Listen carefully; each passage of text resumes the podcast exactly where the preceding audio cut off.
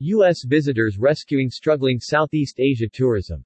The latest travel industry data reveals that while Southeast Asia has been lagging far behind the rest of the world in its recovery from the COVID-19 pandemic, visitors from the USA are coming back in substantially greater numbers than from other origin markets. In the first five months of the year, the 1st of January to the 31st of May, travel to Southeast Asia reached just 18% of pre-pandemic levels, whereas travel to Europe reached 55%, to the Americas 66% and to the Middle East and Africa 64%.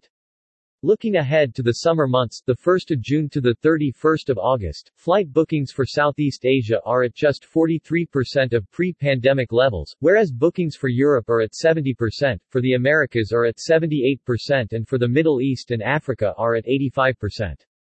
Analysis of long-haul flight bookings this summer reveals that travel from the USA is set to reach 75% of where it was in 2019, before the COVID-19 outbreak. The next healthiest source market is Australia, where bookings are currently far behind, at 60% of 2019 levels. It is followed by the UK, at 47%, Germany, at 58%, and France at 57%. The most popular destinations for U.S. visitors are the Philippines, Singapore, and Indonesia. Helpfully, as U.S. tourists are known for being high-spending, average trip durations this visitor profile is also more affluent, with 17% flying in the front of the plane, compared to 9% in the equivalent months in 2019. The destinations which are recovering most strongly are the Philippines and Singapore. Summer flight bookings for the Philippines are currently at 70% of pre-pandemic levels, for Singapore 58%, for Thailand 35%, for Indonesia 41% and for Vietnam 32%.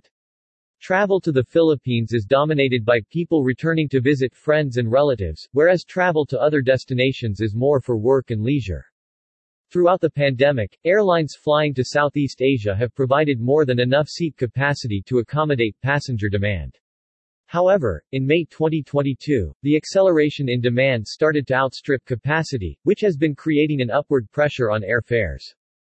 Government-imposed travel restrictions provide the best explanation of the observed recovery trends, as the destinations that relaxed restrictions earlier, such as the Philippines and Singapore, have recovered more strongly. Some of the most significant dates and changes to travel regulation include the 10th of February Philippines opens to vaccinated travelers without quarantine but a pre-departure test is required. The 27th of March India opens to all travelers without quarantine. The 1st of April Singapore opens to vaccinated travelers without quarantine and tests.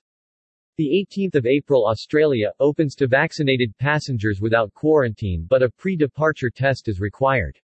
The 1st of May Malaysia opens to vaccinated travelers without quarantine and tests. The 1st of May Thailand opens to vaccinated travelers without quarantine and tests but pre-travel registration, with details of vaccination and insurance, is needed. The 15th of May Vietnam opens to all travelers with no COVID-related entry rules. The 18th of May Cambodia opens to vaccinated travelers without quarantine and tests. The 18th of May Indonesia opens to vaccinated travelers without quarantine and tests.